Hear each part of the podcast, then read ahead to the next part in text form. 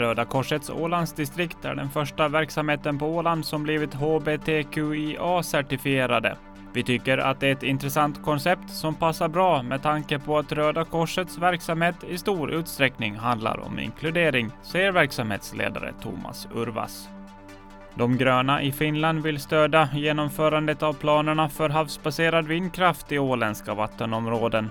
Rikspartiet har offentliggjort en energivision för ett fossilfritt Finland år 2035 där skrivelser om Åland finns med. Enligt ett pressmeddelande från Hållbart initiativ är det hela sprunget ur ett samarbete partierna emellan.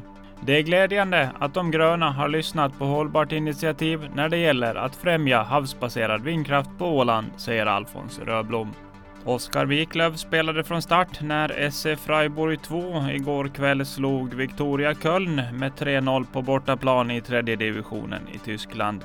Oskar Wiklöf spelade i 70 minuter innan han blev utbytt.